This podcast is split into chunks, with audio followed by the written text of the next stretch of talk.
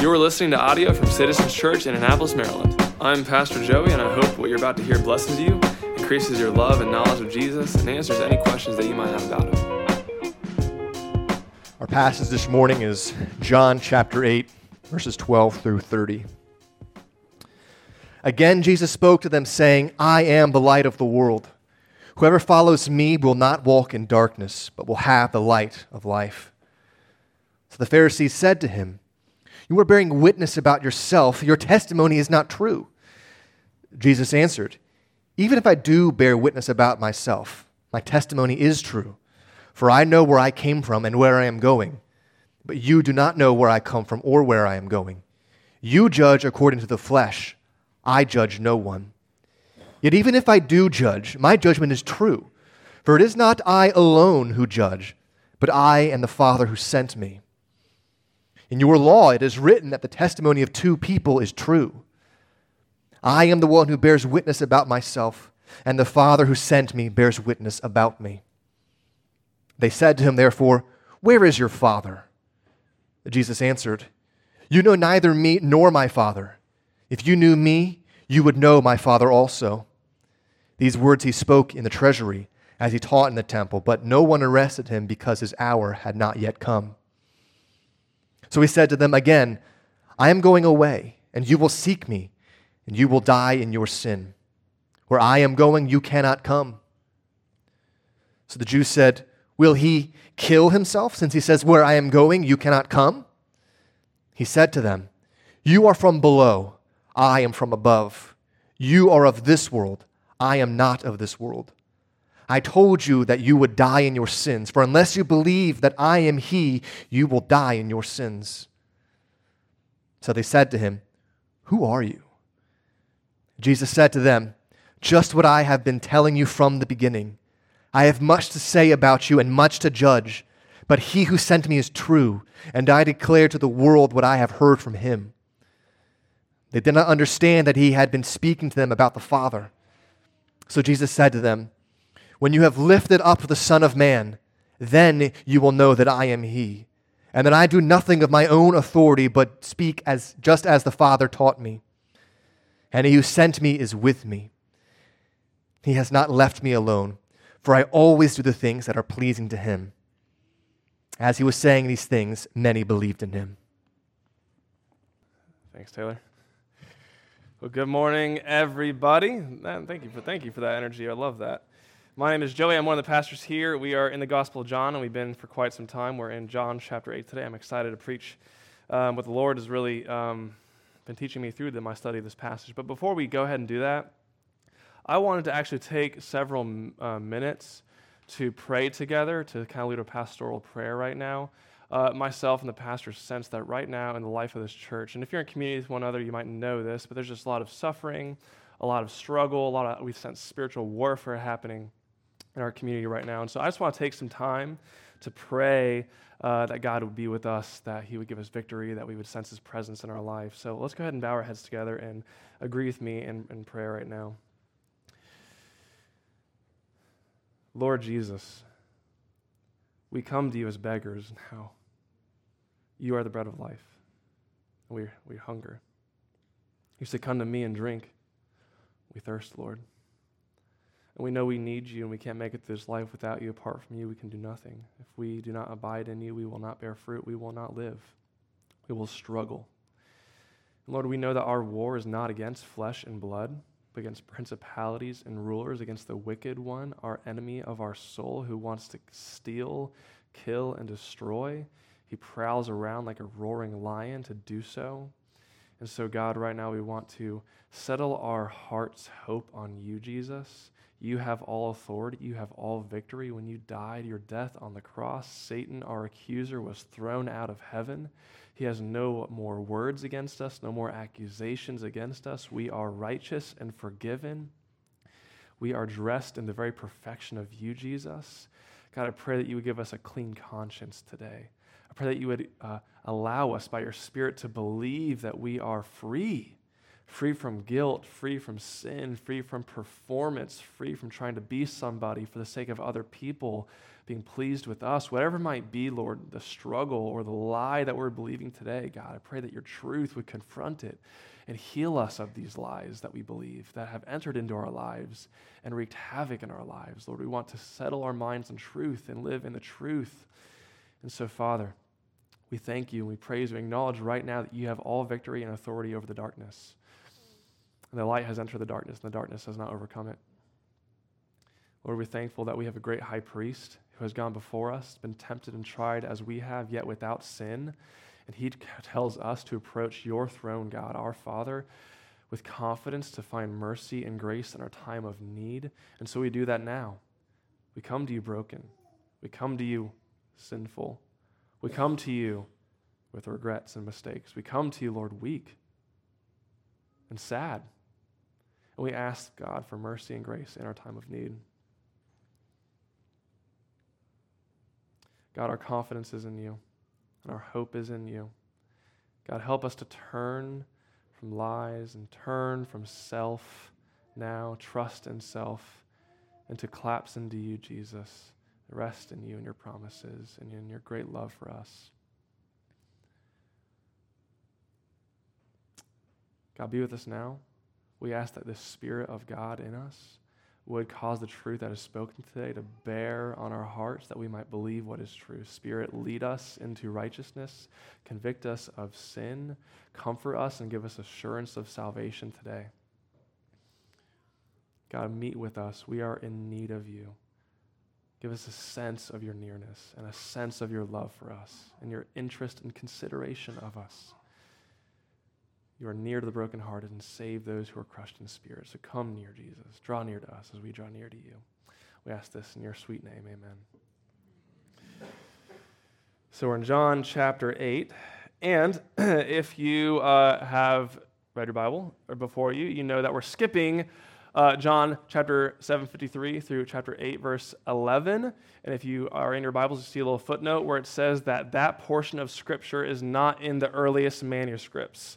So I, the pastors, and the overwhelming consensus of scholars and commentators and theologians is that that portion, the story of, of the woman, the sinful woman who Jesus says, uh, uh, you may depart who has any sin against, who has any, anything against you. That classic story which probably is true probably happened. We just don't believe.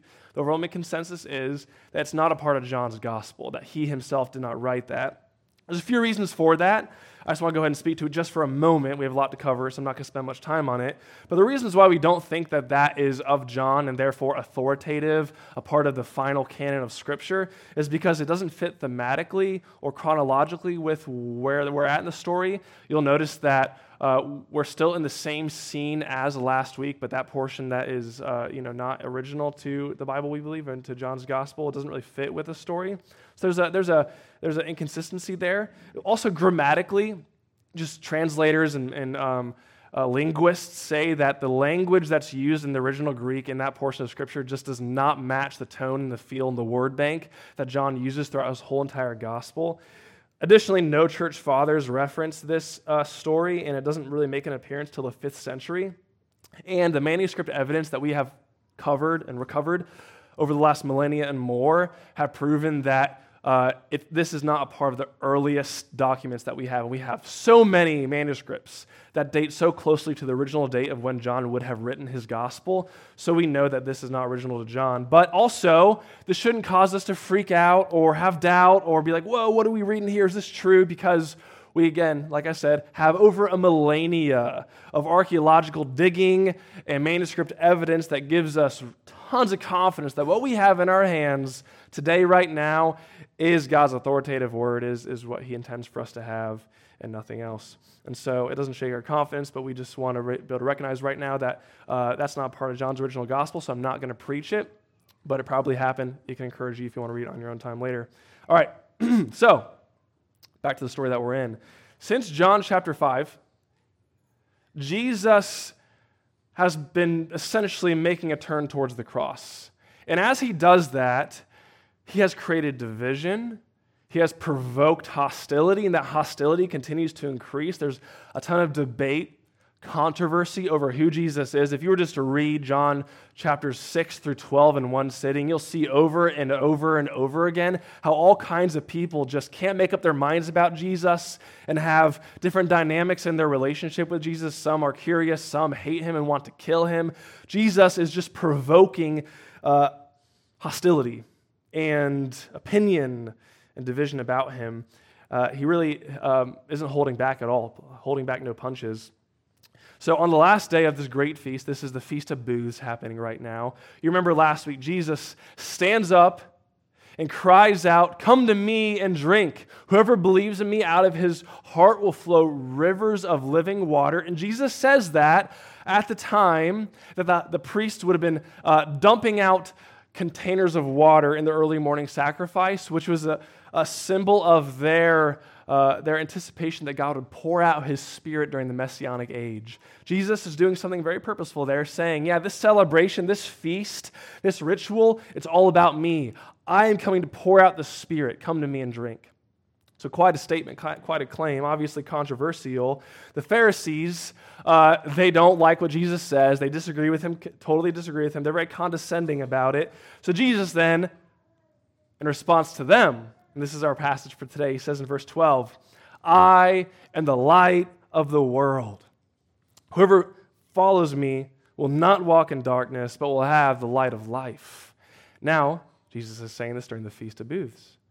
And during the whole week of this seven day celebration in the courtyard of women, which is just outside the temple, there were these massive globes, these massive lamps that were lit all week, which was a symbol of their hope that the Messiah would come, the messianic age would be upon them. Jesus is now making another claim right at a very um, sensitive moment, a very crucial moment. He's saying, Yeah, those globes, that, that this feast that we do every single year, it's been fulfilled. I am here. I am the light of the world. I am the hope that you've been waiting for. And specifically, again, the, the Feast of Booths, you remember, is, is the people of Israel, this Jewish community. They are doing this every year to commemorate how they were wandering through the wilderness after Egypt on their way to the promised land. And in that wandering, God's presence led them in a pillar of fire by night and a cloud of smoke by day. So that means at night when it's dark, God's presence lit the way, gave them guidance. During the day in the hot Arabian desert, that cloud of smoke was like sunscreen. It was like air conditioning for them on their hot journey. So God's presence was like a comfort and a guide to God's people throughout that wandering. And Jesus is saying, I am that presence. I have come to give you guidance. I have come to give you comfort. I am the light of the world. Life is truly found in me. So, obviously, huge statement, right? The Pharisees just cannot accept what Jesus is saying.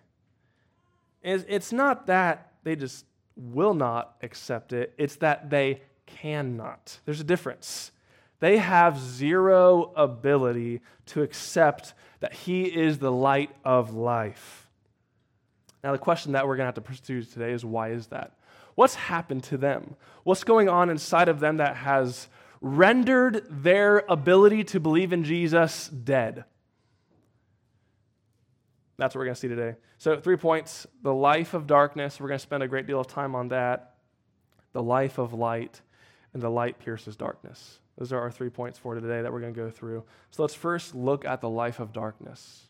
Verse 13 says this So the Pharisees, they say to Jesus, You're bearing witness about yourself. Your testimony is not true. He says these claims, I'm the light of the world. They say, you can't just come and make a claim about yourself that has no uh, substance to it. See, in the ancient Jewish culture, their custom is that a person's claims they, they can't be self-referential. There has to be a witness. There has to be someone who corroborates that claim.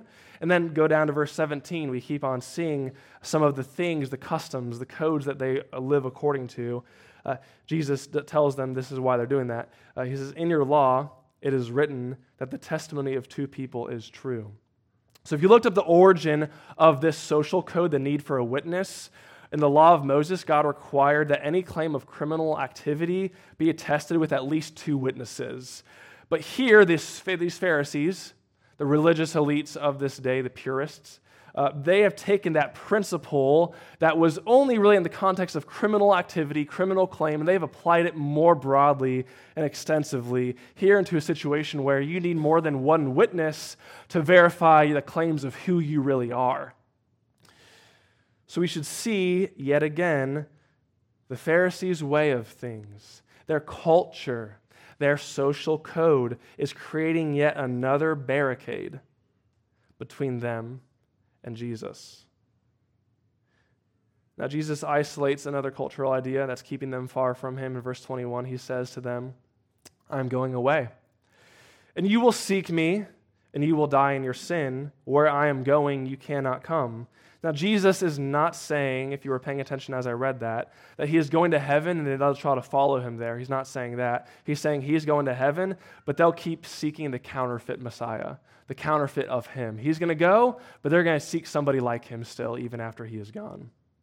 Now, look, I know you get tired of hearing it because we like say this every single week it pops up in john but the reason that they reject jesus why they cannot accept jesus is because they thought the messiah would be a person who would come and restore glory and power and status to them who would overthrow the oppression of rome they wanted a messiah warrior king and i know we get tired of hearing that it's like every single week we think to ourselves, how could they miss it? How could they misread the Old Testament this badly? Why does this continually happen? Are they dull? Are they dense? Like, what is going on here?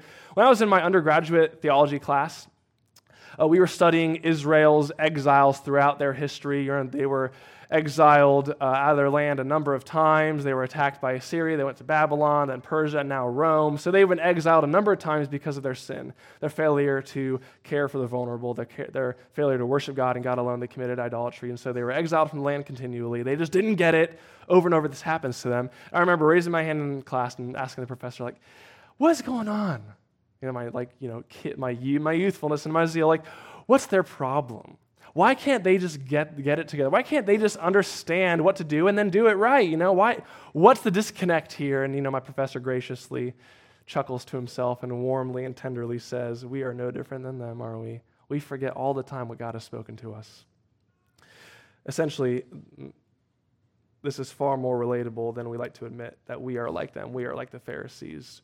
No matter how clear God's ways and purposes are, we often walk through life blind to them, just like the Pharisees did. Now, Jesus reveals the reason why. Why there's that disconnect. Look at verses 14 and 15. He says, Even if I do bear witness about myself, my testimony is true. For I know where I come from and where I am going. But you do not know where I come from or where I am going. You judge according to the flesh I judge no one in the same sense that they are, at least. Jesus certainly is a judge, but not in the sense that they are right now. So here's what Jesus is saying He is from heaven, He will return to heaven, which means He comes from the realm of truth that transcends all time and place. Jesus is of the truth. He lives according to the truth. He believes the truth. He operates according to the truth because he is from the realm of truth that transcends all time. But they, he says, judge according to the flesh. They have a different criteria for their judgment, for their decision making, a more superficial one. They judge according to the flesh, which means they judge according to appearances, they judge according to their prejudices, they judge according to their cultural ideologies. So, because they judge according to ideas of their time, those social codes, those cultural norms, the Pharisees that they've adopted, the flesh, because they live according to the flesh, Jesus says, I don't match your profile. You can't believe I'm the Messiah because you have a totally different profile of Messiah in mind. And he doesn't have a witness, at least in their minds, because they can't see who he truly is because they think he should be a warrior king. And now later on, Jesus says it in a different way. Verse 23 He said to them, You are from below, I am from above. You are of this world, I am not of this world. Same idea as before. We and them operate according to present ideas. Jesus does not. His way of life, his teachings transcend our ideas, our present day ideologies. When Jesus says they are of the world, That means they have been infiltrated by the world and its way of thinking. Okay? So, all in all, what John, the author, is revealing to us, what we're supposed to learn, is that we are products of our time and culture. We are of the world. We judge according to the flesh. And usually, the ideas that we have adopted from our present time and our culture are counter to the way of Jesus and his ideas. And often we have no idea that we carry within us ideas that are opposed to the kingdom of Jesus. And because these ideas are contradictory to truth, we are of the world, of the flesh, Jesus is of heaven, of the realm of truth. Because we carry within ourselves these ideas that are contradictory to the truth, these ideas are rightfully called lies. We don't even know it, but we live by lies. The Pharisees did, and so do we. Now, what I'm about to say here is crucial. I don't want you to miss this, okay? Ideology and lies that enter our minds eventually take control of our hearts and then our bodies and then our lives. So much so that we become incapable of seeing and receiving truth. So let me show you this in this passage. This is exactly what has happened to the Pharisees. They can't comprehend Jesus, they can't seem to receive the meaning of his words. They're so captured by their cultural ideologies that they're rendered dull and incapable of literally understanding his words. So, when Jesus says that he is from the Father, that the Father is with him, in verse 19, they ask, Where is your Father? It just doesn't click for them. It doesn't make sense for them. Or when he says that he is going somewhere that they cannot come, in verse 22, they ask among themselves, is he going to kill himself? Because they think that suicide in this time would send you directly to Hades. And then when they ask, Who are you? Who are you, Jesus? Who are you really? He replies and tells them in verse 25, Just what I have been telling you from the beginning. They just can't get these ideas into their minds and into their hearts. They're incapable of receiving any of Jesus' words. Have you ever had a conversation with somebody and they just cannot, will not understand the point that you are making? And you say it in the clearest way. It's painstaking, it's slow, it's detailed, it takes a lot of time. But no matter how clear you make your point, it just does not compute. Have you ever had that kind of conversation with somebody before? It's because, why? What's going on there? They've been programmed by their ideas that they believe, and that's their only mode of operation. They view the world and they interpret everything through a present lens that is cemented in place. And that's what has happened to these Pharisees. They cannot see the truth. They literally just they cannot see the truth. So look at verses 16 through 19. Jesus tells them that he has a corroborator, a witness. He's not alone in his claims. Who, it, who is that person who's his witness? 16. Yet even I do, I do judge, even if I do judge, my judgments are true, for it is not I alone who judge, but I am the Father who sent me. In your law it is written that the testimony of two people is true.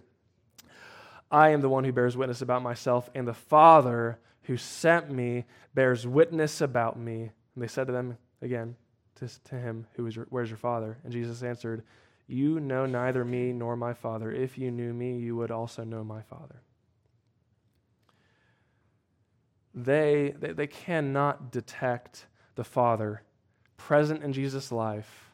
They cannot detect this spiritual connection Jesus has with God because they judge according to the flesh and according to the world's standards. They've been penetrated by ideas of the present age. The lies they have believed have made them deaf and blind spiritually so they cannot see. Now, all of us in here are infected and enslaved with ideas that are counter to the way of Jesus. And I choose those words carefully. We are infected and we are enslaved with ideas. And, uh, and uh, it's interesting, actually. Neuroscience uh, actually is proving this. If you don't believe me, go do a little research on neurobiology, specifically how thoughts that enter the mind, especially in images, create neural pathways in our brains, which then create DNA proteins in our nervous systems, which are then disseminated throughout our bodies and become part of us and likely are then embedded into our very genetics and passed down to our children and our children's children. So we literally, okay, what I'm saying is we carry in our bodies lies that dominate us and dominate our way of living. And all it takes is a lie to settle in our thoughts, then our emotions, then our desires, and from there they form our choices and then our habits until ultimately and finally our muscle memory. And that's why the Bible tells us that we are slaves to sin. We are born slaves to sin, and we, without God's power, become more enslaved to, to, sin. So, think about your body's reactions. Think about when your heart rate increases, when you get nervous, when you get excited, when you feel awkward, when you feel afraid. Those are all likely traced back to an idea that you committed to your mind long ago that has run its course through literally your entire being. Until now, it's a part of your instincts a part of your unconscious habits. And this is why people sometimes will not change, no matter how clear the argument or obvious their error. Their bodies literally will not let them accept that the cultural ideas that they have adopted are actually lies. Several months ago, I realized this was happening in me. That I had adopted into my mind, even as a Christian and a pastor, I had adopted into my mind ideas of success that were of the flesh and of the world. And I noticed over the course of time in our pastors' meetings that we would have that if somebody said something, or disagreed with me on something that was contradictory to like my need to be successful and my need for things in my mind and my heart to be realized that were very attached to me and Joe, you know, very attached to Joey, I would get angry start getting angry. I, I would start, uh, or I start despairing and becoming discouraged. Or I would, my heart rate, heart rate would literally start increasing. And any tension, uh, any, any, any um, dialogues that the pastors and I would get, get into in those meetings was because of me. It was my fault because I had adopted the lie of what success was. And literally months ago, I had to repent and apologize to the pastors because I had let lies into my body and they were dominating me. It happens to all of us. Dallas Willard uh, is an author of a book called Renovation of the Heart, and he says, We truly live at the mercy of our ideas. And it's true. What you believe matters. It matters, it's, it incredibly matters. Now imagine if you were to go on believing lies without changing? What would happen? What would happen to you if you went on without changing? Jesus tells us what would happen to us is we would die. We would experience death. Look at verse 21. So Jesus says to the Pharisees, I'm going away, you'll seek me, and you will die in your sin. Verse 24, he says, I told you that you would die in your sins, for unless you believe that I am he, you will die in your sins. Now, Jesus isn't referring to physical death he's referring to spiritual death. Back in Genesis, our first parents, when they believed the lie that they could be God of their own life, that they could control their own life and they no longer needed God, when they believed that lie, God told them that they would experience death. And then, of course, we know what happens. They disobey, they break trust with God, they become gods of their own lives. And what happens right away? They don't drop dead, they don't physically expire, but they experience separation and alienation. They're exiled out of God's presence into the realm of lies. Author and pastor John Mark Comer, in a book called Live No Lies, summarizes how it's possible for cultural ideas, these lies, to lead us into spiritual death. And he writes this. It'll be behind me on the screen, too. The ideas that we believe in our minds and then let into our bodies give shape to the trajectory of our souls. Put another way, they shape how we live and who we become. When we believe truth, that is, ideas that correspond to reality, we show up to reality in such a way that we flourish and thrive. We show up to our bodies, to our sexuality, to our interpersonal relationships, and above all, to God Himself in a way that is congruent with the Creator's wisdom and good intentions for His creation. As a result, we tend to be happy. But when we believe lies, ideas that are not congruent with reality of God's wise and loving design, and then tragically open our bodies to those lies and let them into our muscle memories, we allow an ideological cancer to infect our souls. We live at odds with reality. And a result, and as a result, we struggle to thrive because reality does not adjust itself to our illusions. And that's what living according to lies is. It's living in a false reality. It's a fantasy of the lies making. That's the death Jesus is referring to never able quite to live life to the fullest, never really able to thrive according to God's wisdom and design, always hitting a short ceiling on your joy and your peace because lies have created an illusion that we live in. So, do you think that you've escaped becoming a slave to cultural ideas that run counter to the kingdom of Jesus? Do you think that you've missed this? Has this infected you? I think it's infected all of us.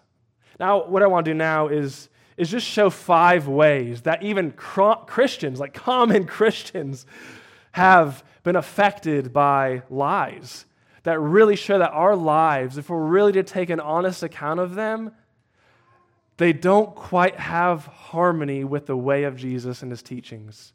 So I want, I want to point to five different things that we've adopted individualism, consumerism, careerism, politicism, and tribalism all are at odds with the kingdom of Jesus, individualism. Now, if you were to read the New Testament carefully, you'd be shocked at how communal, like family oriented, the Christian faith is. It's not a private matter. It's certainly personal, but Christianity is not private at all. In fact, you can't fulfill much of any of the commands in the New Testament unless you are seriously rooted in and committed to a community of believers. You cannot experience healthy, progressive growth in Christ likeness without others deep in your life. An example of Christian community, that, that like what I really mean by this. I was listening to a pastor talk about how he meets with men from his community and they present their budgets to each other. They literally know how much the other person makes. They know what their goals are. They know the limitations of their budget. And, and they do that why? To protect themselves from the love of money. Now, we, we hear that and we think that's weird. That's, that's too personal. That's private. And we think that's weird until you read in Acts from Ananias and Sapphira were killed because they kept knowledge of their money to themselves because they loved their money. Look at the most basic commands in the New Testament. They all necessarily require that we're living in transparent community. So, all I'm saying here is if you read the New Testament and see how serious it is about living in community, then you look at our culture or even our lives, the question we have to ask ourselves is do you think the New Testament has shaped your life more or our culture has shaped your life more? Our individualistic culture. Most of us protect our very private, isolated lives. We bought into society's vision of life more than Jesus's. We believe lies. And Jesus is spot on when he says that these lies will lead to death, to spiritual death. You will not thrive. Here's some stats on individualism. What's the, what has been the product of our isolated, self protected lives? 35% of Americans over 45 are chronically lonely. Only 8% of Americans report having important conversations with their neighbors in a given year. In 1950, less than 10% of households were single person households. Now, nearly 30% are. the majority of children born to women under 30 are born into single parent households. The fastest growing political group is unaffiliated. The fastest growing religious group is unaffiliated. Researchers in Britain asked pastors to describe their most common issue they have to address with their parishioners. 76% said loneliness and mental health. Former Surgeon General Vivek Murthy wrote in the Harvard Business Review During my years caring for patients, the most common pathology I saw was not heart disease or diabetes, it was loneliness. Individualism is a lie that will destroy us because lies lead to death. Consumerism, too. Our culture has trained us to be takers, not givers. It's trained us to live in excess, not simplicity. It's trained us to make decisions that serve me, not others. It's trained us to think that enough is never enough and more is still not enough. Our expectations, basically, in life, more and more over the course of our life, balloon, don't they? We want more and more, expect more and more, need more and more. In this mindset, okay, it's breached the church, hasn't it? It's common even amongst Christian community. We pick churches on what they do for me, if I like them, if we get what we want, if we're not bored, if they're not too demanding, right? And we see this even with wealth. Think about how we think about wealth. If you have a car, if you eat three meals a day, and if you have more than one pair of shoes, you are in the top 5% of the wealthiest of the world. Now, we don't think like that, do we? We think wealth is lavishness and excess, the things we see on social media, people rolling up in their vehicle. I don't know what a fancy vehicle is, but it's certainly not one that I have. But I have more than one pair of shoes and I eat three meals a day and I have a car. So therefore, I am wealthy by literally most basic standards. We don't think like that. And why is that? Why, don't, why doesn't that connect with us? Because we are affected by our time. We are consumers. And therefore, we have a hard time being givers and servants. So we read the New Testament, Jesus' way of life, and we see that the early church just shared and they gave everything that they, they were open handed with everything they had. They were generous and they held everything loosely. There was a simplicity to their lives that would look strange to us, almost cultish to us, weird to us. And it's because we believe lies. And again, look at your life in the pages of the Bible and what do you think has affected us more, Jesus' kingdom or another kingdom? Third, careerism. And this is in the workplace, but this can also be in the home. So this applies to every single one of us here. Think about this with me. In your granddad's generation, in my granddad's generation, he took a job when he was in his 20s and then he retired from that same job, typically. That is so foreign to us now, isn't it?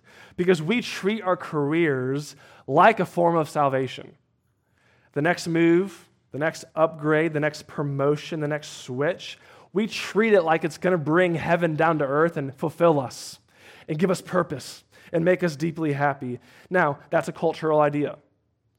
Now, I want to be careful here. Work is very important. The Bible says a lot about our work. We should definitely be using materials and opportunities to meet physical and emotional needs. I'm not saying work is bad, but I am saying that the idolatrous energy we put into our career is because of the lie that our jobs should be personally fulfilling.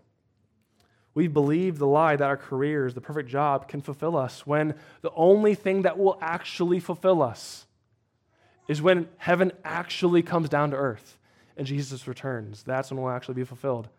Fourth, politicism. Oh boy, have we bought into this one? We think one party has it right, the other has it wrong.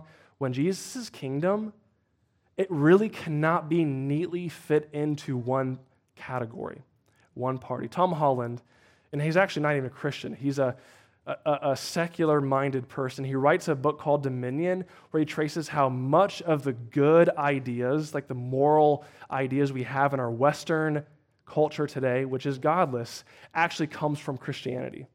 He says, here's five things that Christianity early on introduced, which are now traditional to us, but were then really radical. Monogamous, lifelong heterosexual marriage. That was strange in the Greco Roman Empire. The value of children and family and the unborn. That was strange in the Greco Roman Empire. Caring for the poor, the sick, the uneducated, and the marginalized. That was definitely different back then. Radical diversity fourthly. And lastly, peaceful. It was a peaceful community, meaning they didn't take up sword against Rome. That was the kingdom of Jesus in its very beginning. But if you were listening to those, those things I just said, that does not fit into one neat political category, does it? On one hand, it sounds conservative. On the other hand, it sounds what we would say progressive. Yet, politicism this, this idea that a right party or a politician or a leader will somehow fix everything It's a lie that we believe because we think it'll usher in some sort of utopia. Political majority or power, it was never for a moment considered by the early church. Did you know that? It wasn't a concern of theirs. They lived according to the kingdom of Jesus and they suffered as martyrs and they suffered as outcasts, but never for a moment did they feel sorry for themselves. They didn't look for alternative sources of hope outside of Jesus' kingdom. So, again, does our life, what we think, what we feel, match what we see in Scripture, or is it a cultural lie that we have adopted? Lastly, tribalism. New York Times columnist and author and Christian David Brooks writes this about tri- tribalism. Tribalists seek out easy categories in which some people are good and others are bad. Tribalism seems like a way to restore the bonds of community. It certainly does bind people together, but it actually is the dark twin of community. Community is connection based on mutual affection, tribalism is connection based on mutual hatred. Community is based on common humanity, tribalism is based on common foe. Tribalism is always erecting boundaries and creating friend enemy distinction, and this is just the air we breathe, isn't it? Humans gather together on the basis of common fear and foe, and this has been cultivated in our thoughts and, our in, into our instincts by our hyper extreme, identity driven culture. We believe if you don't agree with me, then you're my enemy. Here's what the Bible says, though love your enemies, reconcile with your enemies, pray for your enemies, share meal with your enemies. This is why the church, the kingdom of Jesus, in its early formation was just scandalous and jaw dropping because you had Jews and Gentiles, men, women, families, masters, and their servants all living life together. These people who culturally would never belong in the same room were actually family. Now, we could go on about romanticism and hedonism and fanaticism, sports, the sports culture, and racism. But the point is, we are just as dominated by the lies of our time as the Pharisees were. And if we're honest, our lives look much different than the life that we see in the pages of the Gospels and of the New Testament. I know I like to think, we like to think, that we're resilient, that we're self determining. We're not. We're far more easily malleable, easily influenced by our culture than we like to admit and we have without a thought taken in its lies. So here's what I would say would be good practice this week. Honestly examine your life and ask yourself, what lies have I taken in? A good a dear friend of mine had the courage this week to look me in the eyes and ask me, "Hey, here's what's wrong with you know, here's what's wrong here, here's what's wrong here, here's where I'm struggling, here's where I'm What do you think is wrong with me?" Can you pinpoint the source of that? The origin of that. He had the guts and the courage to invite me into his life and to give him a moment of self awareness and clarity. Do you have a person like that in your life who you trust enough that they won't have an agenda? They don't, they're not trying to manipulate you, but just you can invite in your life, have your walls down, not be defensive, and invite them to speak into your life and identify here's the lie that you're believing. Here's the thing that you've adopted that's actually creating death, not life. Let me give you some self awareness.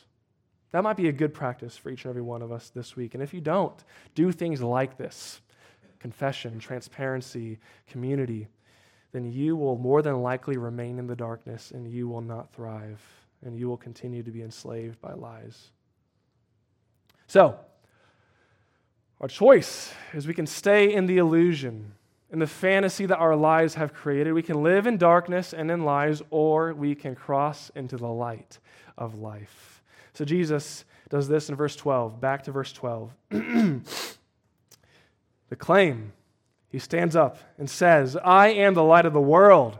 Whoever follows me will not walk in darkness, but will have the light of life. So we have a choice now between darkness and light. The light has broken into the darkness. We have a choice now which way we're going to go. I think a helpful way to think about darkness and lies, illusion, fantasy, is asking ourselves the question what's my vision of the good life? Have you guys heard that phrase before? The good life? Like, what's your vision of the good life? I, I, come across it all the time when I'm reading. I don't know where it came from, but I think it's a very helpful way to self examine. What's your vision of the good life? What would you say to that? What would it be? Would your response to that question look anything like the life of Jesus? Think about his life for a moment. He wasn't wealthy, but he had enough. He sacrificed and served nonstop, but his life was truly rich with friends and meaning. He didn't have power by human standards, but he was resilient. He died a criminal's death, but he died beautifully. And most important, he lived continually within the very life of God through the Spirit. He just walked in the Spirit. Jesus is the only person who's ever lived the good life, who's ever captured what we call the good life. And he, as I quoted earlier, he showed up to reality in such a way that, that he flourished and thrived, in a way that is congruent with the Creator's wisdom and good intentions for his creation. So, Jesus, he shows us what the good life is. I think we know that. I think we know that there's something attractive and, and mm, compelling about Jesus' life. But why do we resist? I mean, even still, why do we choose darkness knowingly, consciously? Why do we still believe lies? Here's why. Deep down, we just don't think God is going to get it right. We think God's going to get it wrong. We think God, if we give Him our life, if we walk into the light, release these lies, these cultural ideas that we think will make us happy, we think if we take that risky step of faith, God's going to get it wrong. We might not get the good life, in other words. Ignatius of Loyola, I think he lived in the 15th, 16th century. He's the founder of the Jesuits, which was a community that uh, trained themselves to seek God in all things. Here's how he defines sin. I like this a lot.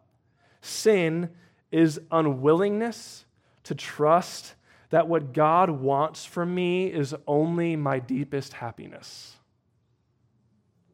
But you'll never, ever believe that if you believe lies. And you'll never believe that if you prefer the darkness and your vision of the good life. Honestly, I don't know if you've hit it yet, but you will if you keep on going with Jesus. Honestly, there will come a time in your walk with God where it's very obvious that it's your will versus God's will. Here's what you want. I mean, deep down in the central part of your being, here's what you think you cannot live without.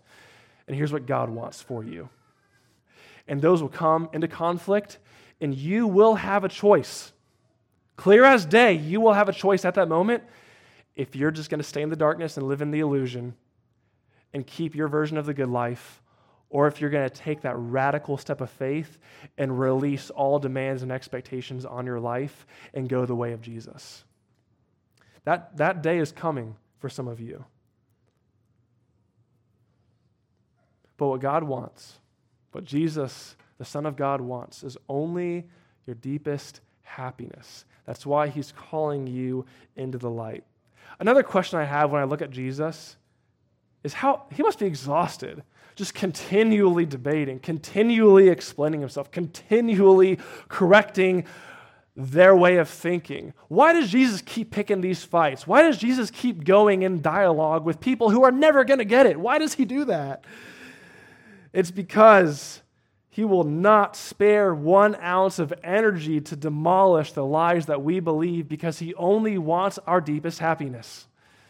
Mark 1:15 says this, "The time is fulfilled the kingdom of God is at hand. Repent and believe in the gospel. Each of us need to examine ourselves and see where we need to repent. We need to repent of lies. We need to repent of control of our lives, of final say of our lives. We need to repent of unrepentance, of unwillingness to change. And if not, you may find yourself just like these Pharisees who have zero capacity to truly see Jesus for who he is rather than live in the illusion.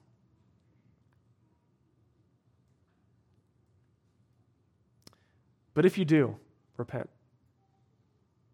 and come to him out of darkness into light, then he becomes the light of life. He says, I am the light of life, which means Jesus makes sense of everything. Like I said before, living in the illusion puts a short ceiling on your life. You get little sparkles and spurts of joy and peace and wonder here and there, but the life with Jesus, that ceiling is removed. He just makes sense of everything, and that's what he's getting after as he's calling you out of darkness and into light. So here's what it looks like to come to Jesus, recognizing that he is the light of life. It means this a lot of changes happen. A lot of changes happen. It means instead of my purpose being to construct a life that is all about my promotion and my comfort, my purpose is to have the image of Jesus formed within me for the good of others. Instead of my success being about money and fame and respect or whatever, success now is faithful obedience and trusting love to Jesus. Instead of love being about what makes me happy, love is about what makes others happy because I'm already happy in Jesus. Instead of marriage being about for my happiness, it's for my holiness. Instead of my kids being about my happiness, they are for Jesus' glory. Instead of my neighbor being an awkward nuisance or superficial friendship, they're a person made in the image and likeness of God who's loved by God and placed in my life for me to love and lead to Jesus. Instead of suffering, being just character development and self improvement. It's Jesus' kind hands shaping me, changing me into a selfless person who's detached from worldly, selfish hopes and whose hope is in Jesus and Jesus alone. The shift from darkness of lies to light of truth in Jesus is life as it ought to be. So I hope that you can see that the way of Jesus, it's actually congruent with reality. It's actually a life of freedom and a life of joy. So will you step into the light? I believe the Holy Spirit now, and some of you, is prodding and challenging and convicting and calling you deeper into the light and out of lies and darkness. So will you do it? Jesus now, lastly, holds up one shred of evidence, one image for you to consider that might help you take that next step. Look at me, look with me in verses 28 and 29. This is the light piercing the darkness. Jesus said to them, When you have lifted up the Son of Man, then you will know that I am He, and that I do nothing on my own authority, but speak just as the Father has taught me. And He who sent me is with me. He has not left me alone, for I, I, always do the things that are pleasing to him. When you have lifted up the Son of Man, then you will know that I am He, that I am the light of the world, that the Father has really been with me all along, that my words are not just catchy pop psychology, but His words are life themselves. When you lift me up, then you will know that I am the light of the world. When Jesus says lifting up, that phrase, he's used it a number of times, he's referring to his death on the cross. What's so persuasive about the cross? This is what Jesus holds up for each one of us to consider to move us deeper into the light and out of darkness. What's so persuasive to our hearts about the cross? Here's what's amazing about the cross. Here's Jesus, an innocent man who's only ever done good and ever blessed anyone else, dying a horrendous death that I and you deserved. He absorbed the wrath of God fully for you and I on the cross. And he did that while we were far from him, while we were enemies. We had nothing to offer. We still don't have anything to offer, nothing to give. As an act of just infinite kindness, Jesus experiences the just wrath of God instead of me and instead of you. So here's the thing you have to consider. If God did that for you while you were an enemy, now that you're reconciled, now that you're a friend, don't you think He has only the best interest at heart for you? Can you believe, like Ignatius says, that God, what he, what he wants for you is only your deepest happiness? The cross proves it to be true. He died for you while you were his enemy. Won't he certainly be with you till the end as a friend? If he loved you then, certainly doesn't he love you now? And so, whatever he's asking you to release, and he is, whatever he's asking you to give up, and, and whatever lies, whatever darkness, he only has good reasons for it. And it might be scary. It might change everything. It might alter your life from here on out. It might just change everything. But He has only your deepest happiness at the center of His motivations.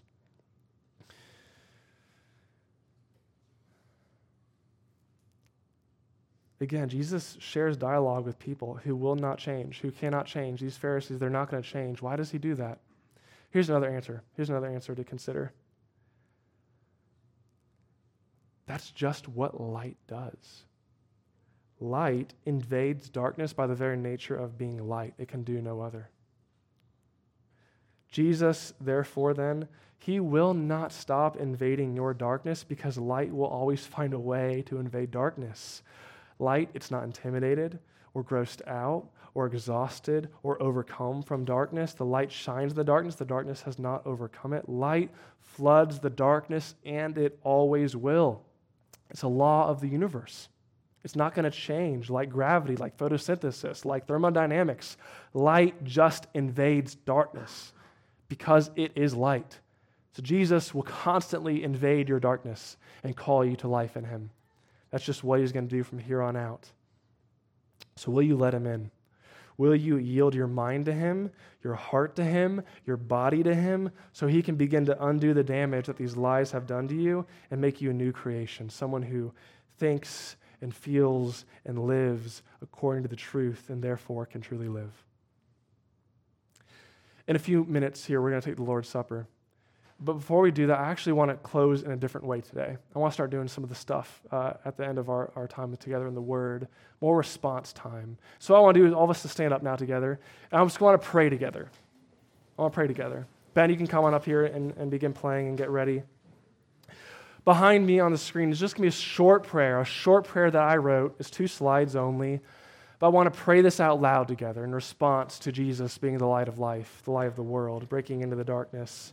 This is a moment for us, each and every one of us, to yield ourselves to God and to ask Him to have our way with us. And so let's go ahead and pray this together. God, I want to belong to you and you alone.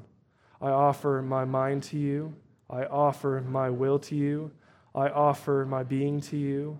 I have believed lies for far too long, and I need your truth to set me free. I invite the light of life into my life. And I ask you, God, to flood my heart with your light. I turn from lies of self and success, and I embrace a new way of living in the light. Jesus, thank you for dying for me so that I know you always have my deepest happiness in mind. Holy Spirit, bring the truth to bear upon my heart so that I can be healed. Amen. For more information about Citizens Church, please go to citizensannapolis.com.